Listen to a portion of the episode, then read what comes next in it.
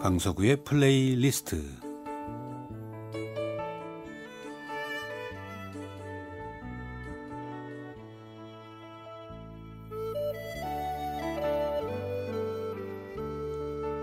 제가 살아가면서 느끼는 어떤 감정이나 저의 생각 혹은 아, 오래전에 저의 추억과 아름다운 음악을 엮어 보내드리는 시간입니다.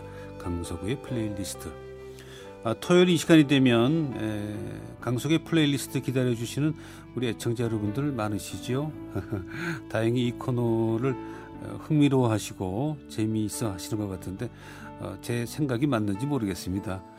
물론 저는 그 없는 이야기를 꾸며내거나 어, 진솔하지 않은 이야기를 하지 않으니까 그런 점이 공감을 얻는 게 아닌가 싶기도 하고 그런데 매주 한 편의 스토리를 떠올려서 메모를 해서 어, 이야기한다는 것은 뭐 결코 쉬운 일은 아닙니다. 또 제가 워낙 여기저기 뭐 자주 돌아다니지도 않고 그러니까 아무래도 만나는 사람도 많지 않고 그러다 보니까 할 얘기의 소재가 그렇게 넉넉한 편은 아니죠. 그리고 어, 저는 또 비교적 좀 정적으로 사는 사람이어서 잔잔한 이야기밖에 없는데 좀 뭔가 좀 파격적이고 뭔가 좀 포복절도할 재밌는 얘기거리가 있으면 좋을 텐데 하는 아쉬움이 저에게는 늘 있습니다.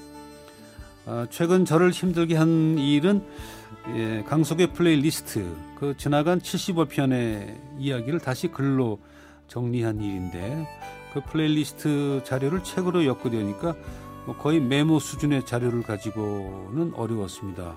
그러니까 당연히 그 이야기를 다시 하나의 산문으로 써야 되는 일이었는데 이야기로 하는 것과 또 글로 쓰는 것은 많이 다르군요. 이야기는 한번 듣고 지나가면 끝이지만 글은 어쩌면 영원히 남는 거니까 참 조심스럽죠. 큰 골격을 봤을 때는 비슷한 것 같지만 아, 세부적인 흐름은 좀 느낌이 달랐어요. 그러다 보니까 진작에 처음 방송을 할 때 좀 잘좀 좀 정리했으면 이런 고생 하지 않았을 텐데 하는 후회가 들기도 했습니다. 며칠을 책상에 꼬박 앉아서 탈고라고 해도 되나요? 네. 잘 끝냈습니다. 그리고 출판사에 전부 넘겼더니 아주 기분이 홀가분하군요. 앞으로 몇 번의 수정이 있겠지요.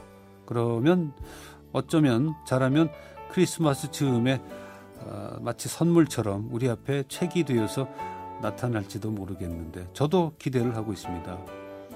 애청자 분들 가운데는 가끔 저에게 그 개인적으로 편지를 주시는 분이 있어요. 어, 얼마 전에 받은 편지는 플레이리스트의 이야기들이 사실이라면 이라는 단서를 붙인 편지가 왔어요. 정말 부담이 많이 되면서 저를 다시 한번 돌아보게 됐습니다.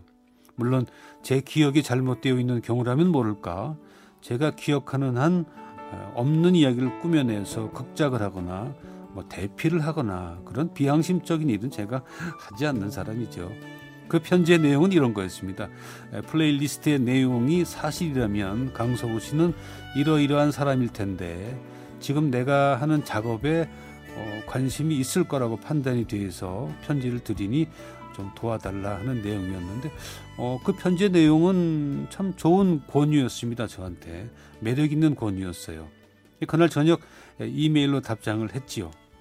음, 도와드리고 싶다. 그러나 지금 나는 새로운 촬영에 들어가는 것은 체력적으로나 정신적으로 상당히 부담스럽다. 그러니 좀 양해해 달라고 어, 이해하리라 믿으면서 그, 그 뭔가를 글로 또 책으로 남긴다는 것은 참 보통 일이 아니구나. 나의 평소 생각, 내 삶의 신조, 나의 취향이라든가 뭐 신앙심이라든가 사람을 대하는 나의 자세 이게 보통 신중하게 쓸 일이 아니구나는 생각을 그 편지를 보면서 했습니다.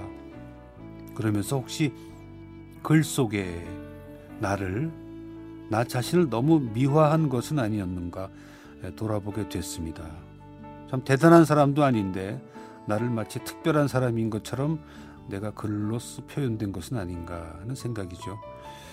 어, 평소에 뒤돌아보고 후회도 많이 하는 편이죠. 저는 성격이 어, 이런 저런 생각을 많이 하는 편인데 이번에 그 편지를 받고 음, 이번에 넘긴 원고 한 꼭지 한 꼭지를 어, 되새겨 보면서 진실이 아니면 말도 글도 참 조심스럽구나.